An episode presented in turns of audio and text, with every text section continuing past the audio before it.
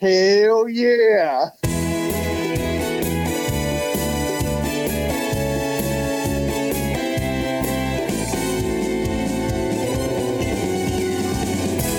Welcome to Football and Other F Words. I am your host, Mr. Lebowski. I'm joined, as always, by our co host and producer, Zach Lyons. No, Ru- Mike, I think you can add a rumor monger. rumor monger. we are definitely going to get into that in a minute because we have turned ourselves into rumor mongers this week. Uh, no Mike Miracles tonight. No Keith. He got lost at Disney on Ice. Man, He got He- lost. he's. Do you think he's now in Disney on Ice? I think so. I have What- not what- seen him since. What do you think he's like Ursula's henchman? He seems like a mer- merman henchman. He definitely does not have an all on ice role. It's Yeah. he's definitely just a henchman. He's just a henchman. He's definitely- maybe one of the hyenas. He's I was just gonna say he's definitely one of the extra hyenas. He's one of the extra birds that's beating on coconuts or whatever. I haven't seen Lion King in a long time. So I think I'm equating skulls to coconuts. yeah, but I think you got it. I think the birds were beating on coconuts or something. Speaking of beating, I'm beating around the bush because I know what people want to talk about. Well, nothing really happened, no, right? not much, except for a little tweet we put out uh, yesterday. We are recording this on Wednesday night, by the way. So, yesterday evening, if you were paying attention to Twitter, and if you're listening to this, you probably were. Uh, Football and Other F Words decided to try to break news, Never again. tried to break news that Marcus Mariota was going on IR. Um, and I, I'll, I'll kind of let Zach walk through this next part. I mean, we're not going to get into a whole discussion about who the source is, what exactly the source knew. If you don't like that I'm saying that, I mean, I'm sorry, only because while what we did was not journalistic, and we're going to get into that in a minute as well, I, I'm I'm not going to sit here and get into a debate about revealing sources and shit like that. So Zach, Zach will kind of take it from here. Well, my my source, the this person has been pretty reliable. So let, let me take you through the process of this whole weekend leading up to it. Uh, Saturday, I was alerted to that something big is coming down the pipe on Monday. And so that got me anxious. I told Mike and Lebowski that I may have heard something. Here here's a little bit of a gist. Something's going down with Marcus on Monday. That's all I knew going into Monday. Yeah. Monday rolls around, nothing really happened. And I, I talked to the source, and he goes, I think they're waiting a little bit because I think something's. I, th- he he goes, I think something's gonna happen. That they're still in negotiations about whether he is gonna go on IR or not. And so I said, okay. And Tuesday rolls around, and I've kind of been talking to Buck. Buck had his own sources, which you can hear his process on A to Z. They A to Z does three sources, and I was kind of talking to Buck, and he was telling me that he was hearing similar things, and he was working on Tuesday to get a third source. My source would not talk to him. Uh, he didn't. He didn't really feel comfortable going on the record with with someone like Buck. He didn't want to out himself or anything, so he Should that have been a red flag? should have probably been a red flag, but he he didn't want to compromise his information flow. Okay. So I and at the point he wasn't letting me tweet it either. I pestered, pestered, pestered, and I started sending him tweets saying that, you know, here's what I'm thinking of writing. Because there's a lot more details that I was given than what it was. Here here's why I trusted the source when we first started doing the podcast, I've I've hooked up with the source and start talking to this source. He knew about the jerseys before anybody else did, and I kind of let, let it go and just ignored it and didn't do anything with it. Was he one of the sources of the picture? Not that I'm aware of. Uh, I think that was from someone else to someone else. Okay. But but he knew that we were getting new jerseys. He knew that they were. He didn't know the design. He knew that things were going down. That we were getting a new jersey. Um, after that, he knew 48 hours before anybody else about Marcus not playing Week 17. Why? And what went down with the doctors, him f- going out to do the doctors, all that kind of stuff. So he knew all that kind of stuff. So he knew before Schefter, Ian Rapoport, even before uh, the local guys, which we know the local guys did not like that Schefter and them broke it before Certainly. them. So when Buck was telling me he was going through all this, and then uh, Zach and Austin, of course, they confirmed that they only were able to get two sources as well. I finally convinced him to let me tweet it. Yeah, it, it took a it took a little bit of a while for me to let him do it because he was afraid of burning the information bridge that he was having. So he told me, and we agreed on a tweet, and we tweeted it out. So it wasn't something I felt pretty confident. And then, of course, it bit me in the ass, like some things tend to do to humans. And PK, after I think it was like 20 something minutes, uh, pretty swiftly put the drop on it that he was not going to IR. Now, nobody said anything other than uh, the rest of the information, just that he was not going on IR. Learned my mistake. I, I only thing I'm gonna do if I get information from anybody else, it's gonna go straight to someone that is Sure. a big boy. No, I, I- am I am not a big boy reporter. And I I couldn't agree more yeah, because and and this is where I'll start this. Um, midday 180 today brought it up, and Chad made a comment that I, I was trying trying to search for the right wording to discuss this, and Chad nailed it today, which was when you start to blur the lines between a group or an entity that you trust for good entertainment, and suddenly they start to attempt to break news, the lines blur. And at the end of the day, you got to have a clear distinction. And there is no clear distinction because we were not able to back up something that we dropped out there as newsworthy with multiple sources, Right. which in journalism is it's the key to everything. You've And- got to be able to back up what you're putting out there. And I will say in my discussions with Buck, and I told him that I was going to tweet it, and unfortunately he sent me the "you sure" after I already tweeted. but he he in his defense, he tried to guide me away from not tweeting it, and I did not listen to him, and I fully regret it. Here's the thing: I w- want to say a few things. I did not lie. I truly believed because of the backstory on it, and I believe the source because of his history of gathering information that was accurate. Do I, I regret not double sourcing or not just letting someone else handle it? Yes. Uh, but I just want people to know that you can still trust us for entertainment. We will not break news. We will definitely, we will def- we're out of that game. Well, and, and- and, to be honest, it's I should have not have done it, and I and the reason being is because I don't I don't have sources. I know people at the Titans facility, but they're not sources. They're they're friends. of course. So I I don't want to exploit or leverage that. So I don't I am not a professional news person. It was a failed attempt at trying to get in front of a story to be the guy that to be the podcast that we did because we we all three me you and mike keith doesn't answer his phone's tweets i think he well he's lost we don't know where he's at yeah, um he probably doesn't even know this. is so you know, before I put it out, I asked that I got the information from the source. They said I could put it out there. We all were very happy. We were all very stupid. No, and that's where, and, and I'll say this, and and for those listening, I, I promise you, Zach is. We didn't discuss this before, so I mean, this is where I failed because we discussed this over the weekend a little bit, yeah, and then we discussed it at length, most of it over text message yesterday, it was all via text. and there was a nagging feeling in the back of my head of, I wish we had another way to confirm this, but at the same time. I I wanted us to be the podcast to break something like that, And, it was ex- my- it was like exciting. Like you're on a was, and dre- my the adrenaline got us. No, it is. And my selfishness to want to be the entity that has that information and gets it out there first got in the way of me doubling back and saying, I don't know. Because at the end of the day, if we knew that other media entities in town were asking but didn't have it out there yet, that should have been the red flag that Yeah. that we didn't have it. So, but here's here's kind of where I'll I'll get into with this is that this is where I'm most disappointed in ourselves. This podcast has spent a considerable amount of time and will continue to do so ranting about the dumpster fire that Titans Twitter constantly is.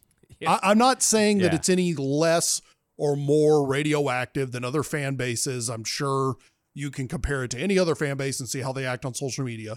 But Titans Twitter, Titans social media lately has not been an enjoyable place to be around. One of the things we have always railed about on this podcast is how damn annoying people can get in the gutter wanting to talk about this team. And all we did yesterday was contribute to that gutter. Yeah. And that ultimately is kind of what I'm more most disappointed in. I, we didn't do it on purpose. Our, our intent, while somewhat selfish to try to get the news out there before anybody else, was to be honest. But unfortunately, we didn't have multiple sources to try to back up that honesty. But at the end of the day, when I stepped back and looked at it late last night before I went to sleep, I realized all we did was contribute to more of the shit show yesterday. yeah. And a lot of that shit show has been directed at us for the last 24 hours. And look, rightfully so. I get it. Hey, we, we've taken it like champs. I feel like uh, I have not blocked anybody. Uh, I, I, because I don't. First off, I, I think we deserve some of the stuff that we're getting thrown our way, and you know, got to take your lumps. You know, we we went out there, we we swung for the fences and we missed, and Right. I I do, I. That's why I quickly apologized. I didn't try to do anything other than that. Didn't try to justify my tweet or anything. I wanted to when I saw that tweet from Paul, my heart sank Oh, because because it's it's an embarrassment to me. I mean, I I take it this will be like a regret that will like carry with me for decades, probably till I die. And it's just one of the gonna be one of those things that every day I'll probably think about it for the rest of my life. But that's just how I am. I take things to heart and I take things I do very seriously. And this podcast, while we don't get paid and all that kind of stuff, I love the connections we've made with our fans and I love this team and I I feel that you know very disappointed in myself. You can tell me all day long that I'm a liar or that I was malicious or something like that. I first off that's not going to hurt me. I know I didn't lie. I know I didn't make up this story. Whether the source was way off base, whatever, that that's something that, you know, me and me and that person will deal with and we've talked and hashed it out and he know that person knows that, you know, we're good. But I, I'm going to take the brunt. It was my choice to put it out. It was not, you know, anything other than that. And I just, I am deeply sorry. Well, and and I am too. And you know, look, just just know going forward, it was not. This was not something we made up to be malicious. It was not made up something we made up to get clicks. None of that kind of thing. It's just we just we thought we had a piece of information that we were breaking, and the second we realized we didn't have all the facts to back it up, trust me, it felt very shitty. Yeah. That was not a good. I I kind of give you an example. As you tweeted that yesterday, I got on a conference call. I have a conference call every Monday that is pretty intense, and it usually lasts for about an, anywhere from an hour to an hour and fifteen minutes. While that was going on, I had to take my personal phone and turn it, put it on silent, and turn it over and put it away from me because my phone was lighting up first with how did you get this information, and then second of what the hell it's being refuted. So, anyways, long story short, my desire to go silent was very strong by the time I got off that conference call. Um, and and the work conference call didn't go well either. So, anyways, where where I'm going is that it, this was not something that we hit send on a tweet and we're like, hell yeah, it's gonna rile up the fan base. Who gives a damn if they don't know that we made it up? Right. That was not the intent. It. I mean, I promise you, my heart sank into my stomach the second I saw that tweet from Paul as well, and that's when I took my phone and just pushed it away from me because I thought, I'm sure I'm gonna have to deal with this later. I need to actually focus on my, you know, focus on work right now. But, anyways, long story short, look, guys, they, our intent was not to deceive. It was. It came from a place of trying to break a piece of information that we thought that we had before anybody else, and I can promise you, we're not going to do that again. We're going to offer it to Never again. We're, We're- sticking to fart jokes. Right. We're gonna offer it to the media sources that we know and like and see socially, and we'll we'll let them handle that because that's what they get paid to do and that's what they are good at. So Yeah. um all right. So it is Wednesday before game day. Right. The Titans travel to Charlotte to play the and I don't even know their record. Do you know I think they're five and three. Oh, that's right, because um He went on a big five game winning streak. Yes. Kyle, Kyle Allen. Allen has Allen has held them together. One of the things I've enjoyed about this whole Kyle Allen transition is people keep tweeting out that Cam Newton commercial where he runs into a little boy in the park that's warming up and he's That's my. I think that's my favorite stretching his thing. arm and Yeah. somebody so I'm gonna butcher him. Somebody's always like, Who knew this was Kyle Allen? And Yeah. Uh, so that's that's been enjoyable to see. But I don't really know what to make of the Panthers. I mean, McCaffrey's a problem. Um, but do the Titans match up well against the Panthers?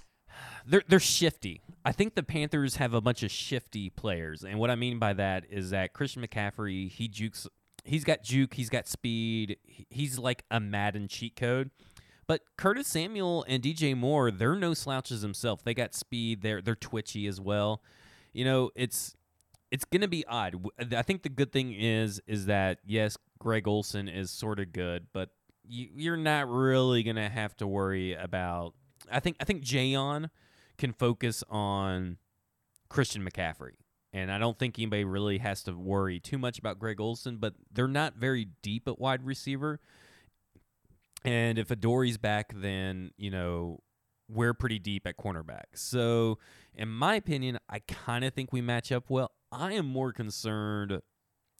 I wish we would have played Cam Newton because here's the thing: he's what uh, now six game. He hasn't played six games in a row, I Yeah. believe. So he's rusty, coming off an injury. So he'll be a little gun shy with the injury. To me, that's like a perfect formula of a player that you want to face as a defense instead of someone Kyle Allen who's for up until last week playing against San Francisco was looking pretty damn good. And we are outside recording, so if you hear a lot of weird stuff, so sorry. Well, I want to tell you the one Yeah. thing I've been watching in the distance is it was nice and clear from here all the way through South Nashville. And then I've been watching this wall of mist roll in, and I was wondering if it was going to come our way, but I think we're okay. but um, I'm like, you know, I would have rather had, you know, Cam Newton with his 75 year old shoulders out there. Yeah. I mean, I think people w- didn't want Cam Newton, and and there's a big difference between between Patrick Mahomes and his uh, robot knees, or he has like a he has a knee hidden inside his other knee. It's like a Russian nesting doll, apparently.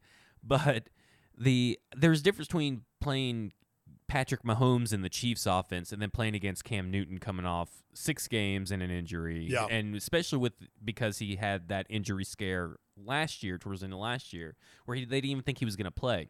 It's very Andrew Luck esque, this Yes. whole Cam Newton situation. And I think that if you're wanting to. Andrew Luck as, as in like you you think he's going to walk at some point?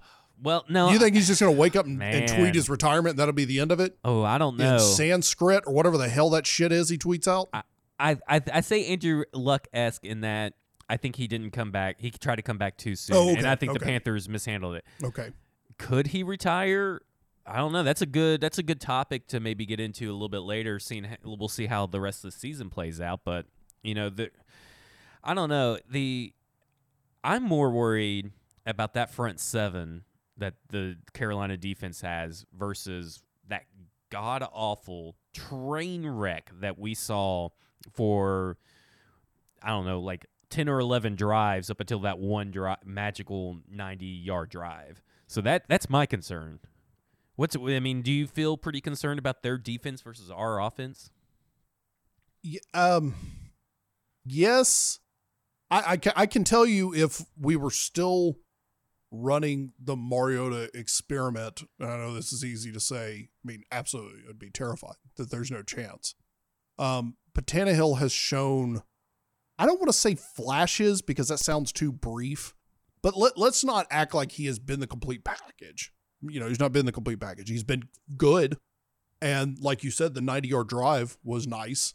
Um, but Tannehill was not a starter for a reason. And I'm waiting for the bad Tannehill to show up.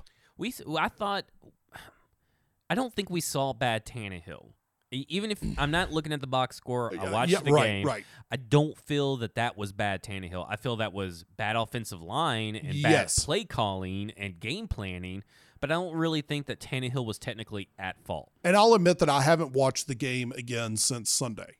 I've, I'm just going off of my memory of the of the one watch through. So, um, so now my emotions of the game are starting to get a little stale now because we're we're rolling into Wednesday. But, um, I th- I think the Titans match up well against Carolina. I I just am still a little miffed, and this may be my lack of depth and understanding about how offenses work in the NFL. I can't believe I'm saying that as a football fan for over 30 years now, but but let me put it this way. I'm still a little miffed at amount the amount of play time that, you know, for instance, like AJ Brown and Corey Davis and them are getting, Yeah, right? I mean, and aren't you a little miffed that, and maybe we'll, we want to get into Vrabel and the coaching staff. in we will. I and you, feel free to go nuts, but that's kind of one of the last topics Yeah. I'll get into. Yes. The but the the fact that they both played only sixty two percent and like the tight ends were, I, I don't get what they were trying to do. Like I don't. That's the problem that I have. And uh, Titans tape put out a really good tweet last night about uh, the curl.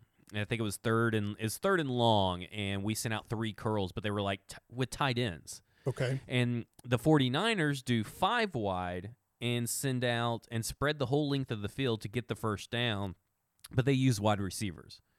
That's what NFL offenses should do.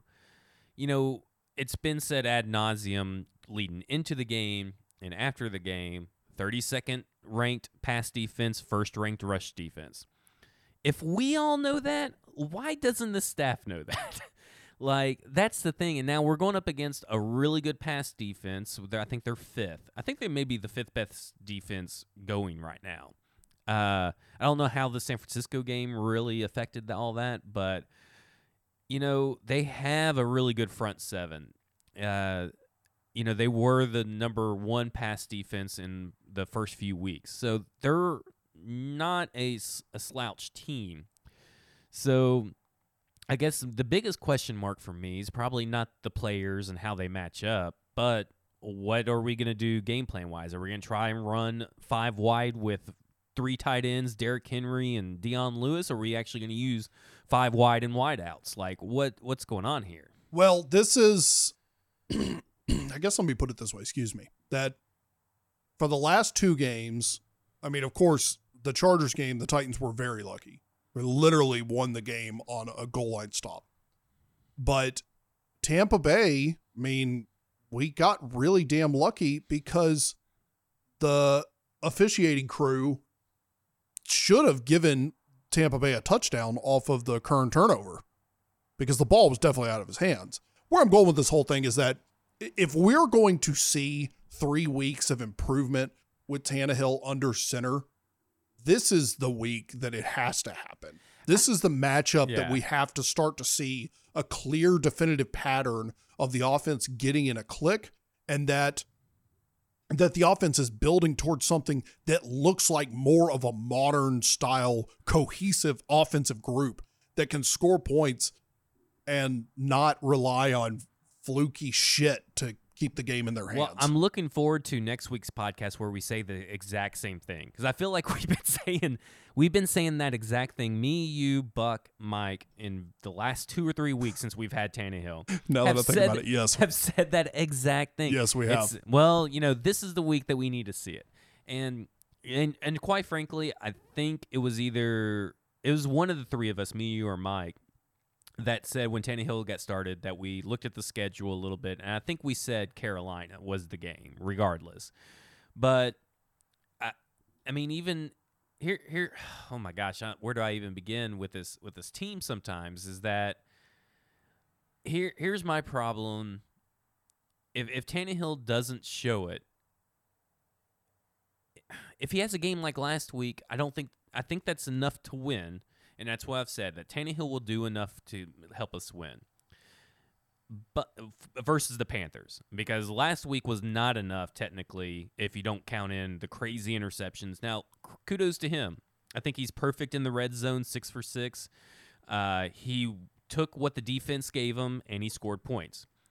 You know how many times that we've gotten an interception and or gotten a turnover under previous quarterbacks all the way back in the day and never scored points. Yes. Like to me, that's that's huge. He's that's what a quarterback is supposed to do. Not to take anything away from him, because I know people want to say, "Well, if it wasn't for those interceptions, well, that's what's supposed to happen." Uh, no, right? I mean the, absolutely. The whole point is, uh, if you get a turnover in the red zone, is to convert it. You are expected to convert it, Yeah. and he did that. I mean, how many times do we have false starts that knock us out of touchdown range Right. or field goal, even field goal range? So to me, he's done what he's supposed to do. Has he? Uh, has he made me think that okay, he is he is a different Tannehill. He's gonna lead us to the promised land or something like that? No, not yet. Doesn't mean he can't. But to me, the bigger question is, what is the staff gonna do?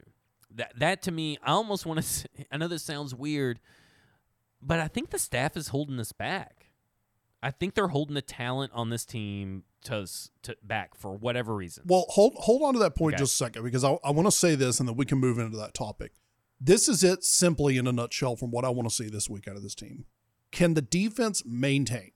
Because right now, the way the defense is playing, I think is is still pretty damn good. Um, can the defense maintain? And if the defense can maintain, if they don't grab a couple of extra turnovers, can this offense put together multiple lengthy drives to score? Because while I agree, and I do like to argue with people that are like, if we didn't have the turnovers, blah, blah, blah. Okay, they converted, but at the same time, I kind of understand where people are coming at with this. Is that, well, we didn't really get to see the offense drive the field. We did see one long drive. Yeah, I I do I would like to see multiple long drives because to me it answers a couple of questions. That Tannehill can do it, that the offensive line can hold up on a long drive, and or for multiple long drives, and that this coaching staff can get out of their own damn way. yeah. And that's kind of where I want to take this next segment. Now I'm gonna start off here. Fans that are starting this whole bullshit about fire Vrabel, but I don't want to listen to that crap right now. I, I mean, I just, I really don't. I, that to me harkens back to things that I have I've harped on on this podcast before in the past about SEC fans wanting to replace coaches every two years the second they lose to a rival or the second they go 0 and 3 in the SEC, whatever. Let's just stop right there. I, I'm not going to advocate for that right now. Am I unhappy with the way he's coaching? Yes. Do I? Am I starting to have some serious doubts about the choices he's making? Absolutely. But I, I don't want to go down that route. But the route I do want to go down is that there is a clear pattern here that Art Smith's offensive call, play calling style is very odd and seems jumbled. It's the weirdest thing I It's think I've weird, ever seen. and Vrabel picks the most inopportune time to not get out of his way, specifically fourth down calls. Now I'm going to kind of start with the fourth down thing because I was ranting on this earlier this week before we tried to break news. Um, that what really drove me nuts with, with Vrabel and his presser after the game this week was why did you decide to go for it on fourth down? Why did I decide, decide to go for it on fourth down? Is because we get a certain read and we get a certain look and we practice that. And if we get that read in the game, we're going to go for it because we feel that we're successful. And Titans the- are one and eight on fourth downs. Let me let, let me say that. That's the same exact reasoning and excuse when he chose to have Luke Stocker be a fullback and run it, and then they fum and then we fumble it, and the Texans score a touchdown. Bingo. It's the same exact reason. Why? First off, you had a fullback at some point. If you need to do a fullback run, go get a fullback. Don't get Luke Stocker. But second off, did you? Are you sure you practiced it? Well, because th- this that's, doesn't look that's like the he point. That's it. the point I'm trying to make is that if we take you at your word, that's the only thing we can do here. If you're getting this read and the Titans are one for eight, okay, I'm sorry. Let's back up because before we went for it on fourth down against Tampa, they're one for seven. yeah. If that's the read you're you're getting and that's the look you get, statistically, which I know you don't want to talk about statistics, statistically, you are not going to make that fourth down. Yeah. Do not go against that read. Uh, and and here's the thing, I, I I kept hearing all week. Well, Devin Smith came across from the other side of the field and he made a great play. Not to take anything away from Devin Smith, but let's classify what the other side of the field is, because he's in the middle of the form, the exact middle of the field goal blocking formation. He didn't come from one hash hash mark to the other hash mark, right in dead center in the middle he didn't have to run that far to go and destroy our most valuable asset. I mean, that, exactly. You're making a great point. He's standing in the middle of the field goal unit, tracking a punter. yeah. I, I mean, let, let's not let's not mince words here. He's not tracking someone with decep- you know deceptive speed. He's not tracking a back. Yeah, and and people are like, well, if he would have slid, he probably no. I don't know where you th- at what you think happens when you slide. I don't know if you think you magically go under the ground and then come up the other side. he was not making that first down. It was very apparent right when right when he decided to run. I'm looking at the screen and I'm looking at Lauren and I'm going, yeah, he's not making it. He may be dead. like, And he got decked like three yards short. yeah. So you're was bad. right. Even there's no slight. If he slides, he's still going to probably be four yards short Yeah. because you want to start the slide optimally before you're getting your back broken in two, which Right. is what looked like was happening on that play. the it it was so bizarre and if you want to run a fourth down play i understand going for it right like that scenario I understand going for it i don't understand the fake field goal play call. I just if you want to go for it try a short pass crossing route. Try Derrick henry and Derrick henry to the outside on the running was working. I'm going to repeat the hilarious phrase that a wonderful British gentleman told me in London when we lost the Chargers game of you have a fucking skyscraper in the backfield and you do that. I mean, that's how I feel when I'm watching Brett Kern get leveled into the ground like it's raw, like it's WWE raw. no no offense to brett kern because you know we're I'm big brett Bre- kern yeah, fans. huge Brett Kern We- we- apologist I over think here. he. I think we're all aware that I think he's the one thing Titans fans can agree on that he is the best. Right. right. right. Very very few things we can agree on. Someone said that we can agree on Brett Kern, and I agree. Why are you even trying to waste your time with Brett Kern trying to run it? Is I mean, like if you if you truly are practicing that play, Punters are golfers. yeah. I mean, why? Punters have golf bodies. I just I and that's not a knock on them. yeah. They're not built to do that. I'm not saying you shouldn't probably ever practice a fake field goal run, but I've haven't seen one be ran successfully in a long time that I can remember. I think one of them, and usually the holder is throwing it behind themselves to someone else, and an actual athlete is running the ball. Like someone comes around from the the one side of the field goal formation, comes behind the kicker, punter or holder throws it up to him, they run the rest, right? Like Brett Kern has to get it, pick it up, get up, and run. Like he has no momentum built, right? so if even if you are practicing this, I I haven't seen anybody run it against Tampa Bay this year. I haven't seen anybody try one this year.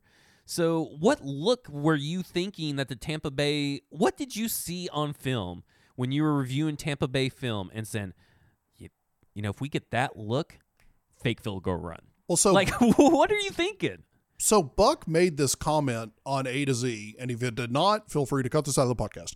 But Buck made this comment on A to Z that on multiple road trips, correct me if I'm wrong, that Robinson has been what quote purple in the face Yeah. over some of these play calls. Yeah. am I, am I repeating that That, correctly? that is correct. Because apparently, when you're uh, a away team, you can see your staff better than what you Did you know that before Stadium. now? Before this year, I didn't know that until the press box thing with Koharski a couple of weeks ago. With who's the guy who blocked all of us? Oh, Benjamin Albright. Albright. Yeah. Albright has 95% of Titans fans blocked. I actually didn't, just a side little tidbit, I didn't know that the GM of the away team sat up with the I- press. I, I, That's didn't know that either. Yeah, I thought that was pretty interesting. That, that's, is it, you think that's just a stadium thing or is that, it must be, but I'm I'm kind of Oh, surprised they don't no, just get, don't get their own suite. I kind I know, I, I did too. I think because I don't know, personally, I don't want to go too far else to the road, but I just can only imagine if you've got something that disastrous happens on the field, you don't want to watch 14 heads turn around and look at you,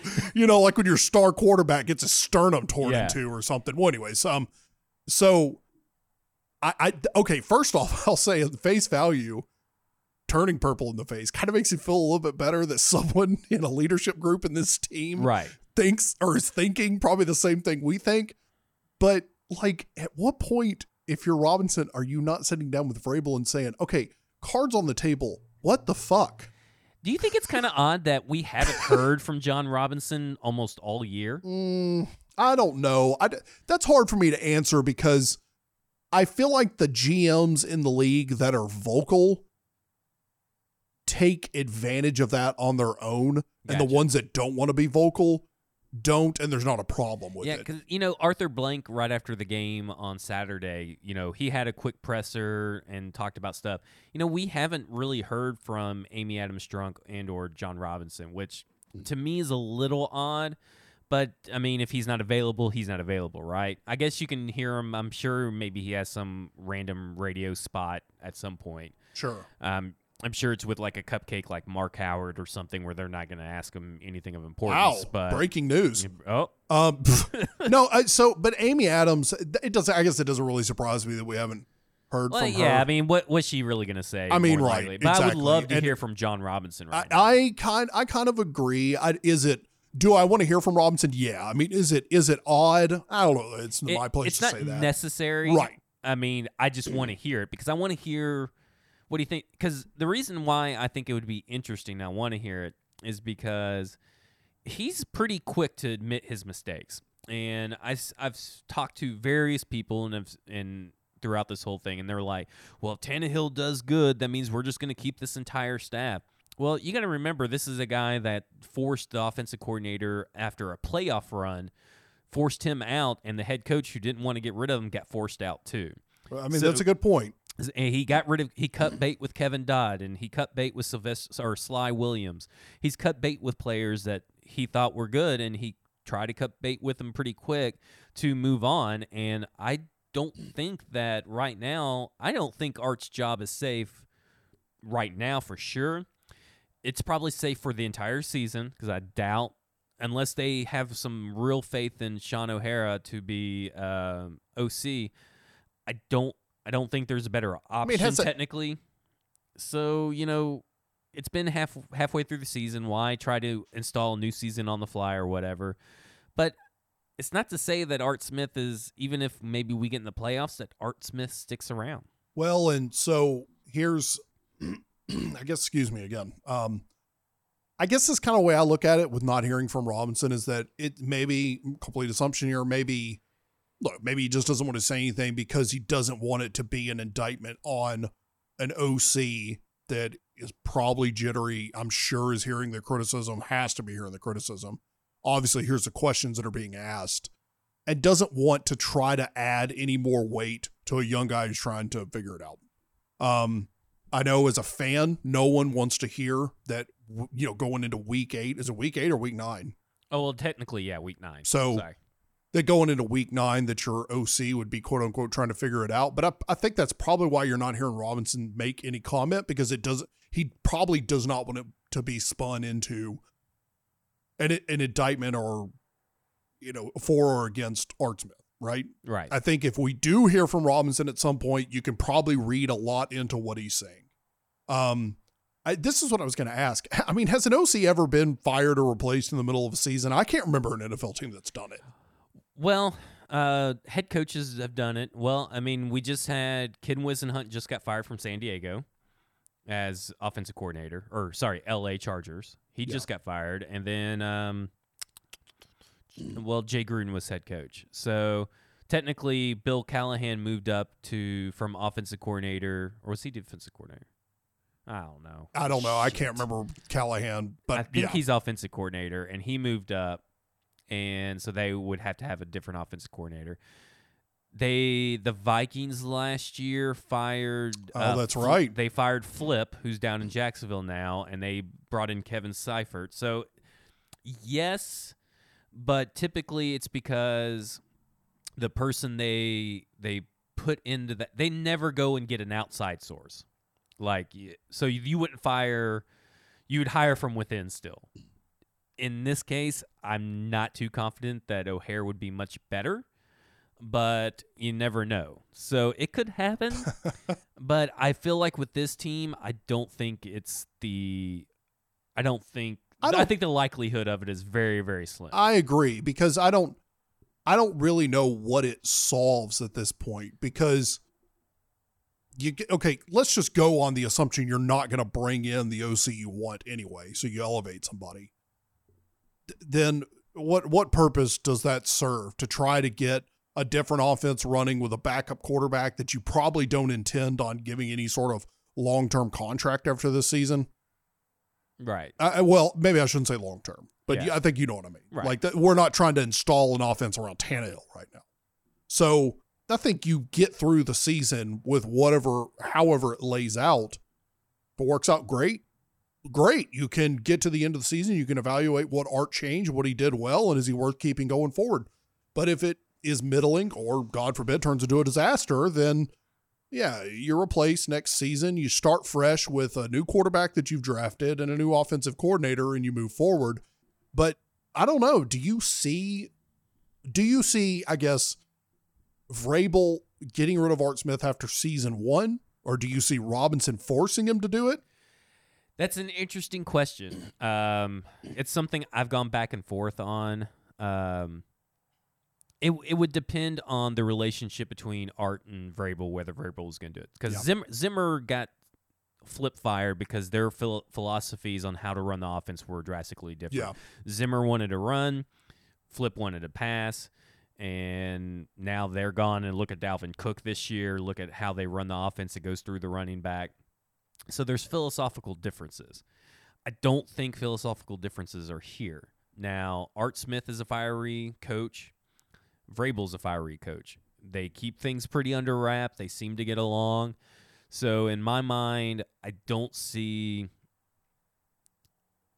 I, I think J. Rob and Vrabel will probably have a very, very lengthy conversation about the majority of this staff. Um, I I have a hard time right now with the way that we're trending on offense. I have a very, very hard time seeing Art Smith on um, on this team next year, regardless I of how. Vrabel sees it. Now, whether Vrabel is the one that's doing it or if J. Rob is the one that ends up doing it, you know, that's that's debatable. I agree, and, and I I, just don't see it done. I don't either. And I think I think you would have to see a pretty miraculous turnaround. Let's just be honest. When's the last time you saw an OC suddenly all of a sudden have a light switch flip on in the middle of the season? Yeah. So I don't think it's happening. I I do I kind of want to switch to this. Um I know the last couple of weeks I've been talking about more positivity, right? Right, right. Can't be Positive negative all the time. Positive thoughts. And and this is where I think Mike would appreciate this because Mike's not here to defend himself. One thing Mike has been very frustrated with on Twitter, and I've been a little guilty of this, is I mean, dude, we're 500, Right. four and four. And that's not the worst position to be in. No, no. It's not it- the worst position to be in. And I know that most Titans fans will turn around and say, oh, it's, just going to give us a shitty draft pick at eight and eight. Look, I understand and agree with the point you're making, but I got to repeat the point that I made in the offseason, which is I feel like fan bases are so quick to forget how demoralizing a sub 500 season can be. And I'll take it even worse a sub five win season can be. You start getting down into the four win seasons, the three win seasons. That does a real number on the locker room. It does a real number on the fan base. This fan base is already struggling as it is. That's not a good position to be in. I, I, this tanking shit or what kind of sub, you know, subliminally wanting your team to lose to get a better draft pick. You just have to trust that your GM is going to be able to make moves to get a quarterback where they need to get a quarterback, not lose and put yourself in a position to do it. the you're you're not gonna get Joe Burrow and Tua. If if that's who you want, you're not gonna get them. The Bengals and the Dolphins, I think, pretty much got that wrapped up, right? I mean, Yeah. they're they're drafting one and two Yeah. more than likely. Um, so at this point, you're looking at trying to get someone like Jalen Hurts, Jordan Love. Um, God, I don't even want to say these next two names: Justin Herbert and uh, Jake Fromm. yeah, we there's could, also we, we, we could stop. Yeah. I mean, there's five. there's potentially seven quarterbacks that you can draft, right? Yeah. Not- there's not seven. There's not going to be seven teams in front of us, no matter where we pick that need quarterbacks. Right. So let's let's try to get wins. Look, my big thing. I love being four and four. I love that there is an outside chance that we can make the playoffs, and I know it's tough, but I am okay with being in the hunt. It's just been such a it's a chore to get to four and four. It is a chore, But I will say, and this is where I'm trying to be positive, and this is something I thought about the other night because I really am trying to find positive stuff about this team, and and I, I'm I'm glazing over it. But look at it this way: fan bases right now, like like Cincinnati, like the Dolphins, don't have a lot to look at because, frankly, especially the Dolphins have tried to give every weapon away that they have. And right now, while Tannehill's obviously not a long term solution, it's kind of refreshing to know that a quarterback can, and is at least shown over the last couple of games, get the ball to exciting people like A.J. Brown. So when those That's exciting true. moments do happen for the Titans, let's just enjoy it. And I will say, I know it's hard to get into defensive stuff, but damn, if you're not really into and hyped up on how the Titans defense is playing right now, you're kind of missing out. Right. Be- I I, I would lean agree. on those moments Yeah. and just enjoy the wins that we get and the losses that happen. You know, try not to read too much into it and just trust that your GM is going to make the moves in the offseason because there's literally nothing you can do about it right now. Not a thing. Here's what I know: Corey Davis is good when given the chance. AJ Brown is good when given the chance. Jonnu Smith, we've seen over the last two weeks, has been Very, very, yes. very, Yeah. very good. We know that Derrick Henry, when even if there is very small holes or big holes, he's very good. We we have good players on on offense. There we multi- have a we have a quarterback that is trying his best to take advantage of those weapons at this Bingo. point. So there is the no matter what happens, and those people who say, "Well, it doesn't matter what quarterback you bring in, we're always going to be this, we're always going to be that." I don't see that. I, I just don't see it anymore. I see that a quarterback can come in here with the amount of weapons that we have in the passing game. This can easily turn into a modern offense in one season Yes. this is an elite defense that mostly is going to be able to stay together next year. Uh, I, I think that Logan Ryan is playing at an all pro level. He should be considered in the talk for Defensive Player of the Year, in my opinion. And he should definitely be an all pro and Pro Bowl. And they need to extend him now. Yeah. they don't need a wait. they they need to be getting, and I'm sure they are, but they need to be getting something together to keep him there, because he he is he's not only that, but he's a good leader. He's great in the community. He does a lot of stuff for Nashville and in the surrounding area. We we need to keep those kinds of players because we are going to have young player. We we're a very young roster, and he's a good example of a good pro to keep around. But I mean, that defense is is is amazing, and I I still think that if we can try to figure out how to be a consistent on offense, that with our play calling at this point, I'm not worried about the quarterback anymore, right? Offensive line, here and there, I'm a little worried about it. But as far as this year, if we can get that offensive consistency from the staff, we can still make it into the playoffs. I am I am positive that we can make it into the playoffs. So far, we've done. We're a good team. Yeah. We're not good to great. We're a good team. Yeah. Yeah. We we beat the teams that we should be, and I think it was uh, Chris Wesseling on Around the NFL podcast said, "Good teams beat bad teams in close games. Great teams whip the shit out of them." Nah, he didn't say whip the shit, but whip their butts up and down the field for four quarters. Right. That's what great teams do. So we're a good team. Yes, we've beaten some bad teams, but we've won. Winning is all that matters. Nobody cares about how you win. Listen, I guarantee you the Browns would would fans right now would rather have won 3 or 4 of those games that they've lost by 2 points. Oh yeah. But now they're sitting at 2 and 5 right now. You think you think they would rather be 4 and 4? No, two and five, and you watch the frustration coming out of every press conference, especially Baker Mayfield walking out of press conferences today. Trust me, that's not a happy team. And that's where I go back to the Yeah. point I was making earlier is that I really think fan bases, ours included, are very quick to forget how shitty the mood gets in a locker room and in a fan base when a team starts to be sub 500 and uh, especially a team that's only got a couple of wins under its belt. Because going into week nine, the Browns are what, two and five? Yeah. this starts to look like a situation where the Browns may be lucky to win four or five games, and that's that's painful. So I think Titans fans should should step back and feel a little lucky that despite all the problems that we on this podcast have talked about, that the team's at 500. And, and let me say this: two and six. You think that Delanie was vocal earlier in the Uh, year? yeah. Two and six would have been bad, and you would have had more people be vocal. This locker room would have turned. It was so so close for a little bit. Now we're on a two game win streak. Things are looking different. You, if you're a fan of a team, you need to be rooting for wins. In my opinion, I understand that personally, you may want to. You're not getting to or Joe Burrow, so it really doesn't matter where you draft at this point because you're going to have to trade up but you trade up for less to get one of these other quarterbacks, right? Right. At this point, you you need to win. This locker room needs to win. This fan base should want wins. Right. Right. So, all right, before we wrap up here, a little bit a little bit of positive news. You were asking me a couple weeks ago, you know, what's what's it going to take to get back to the stadium? Well, I have an answer for you. Uh-oh. I will be at the Chiefs game. Will you? I will be at the Chiefs game. I have tickets to the Chiefs game with my brother.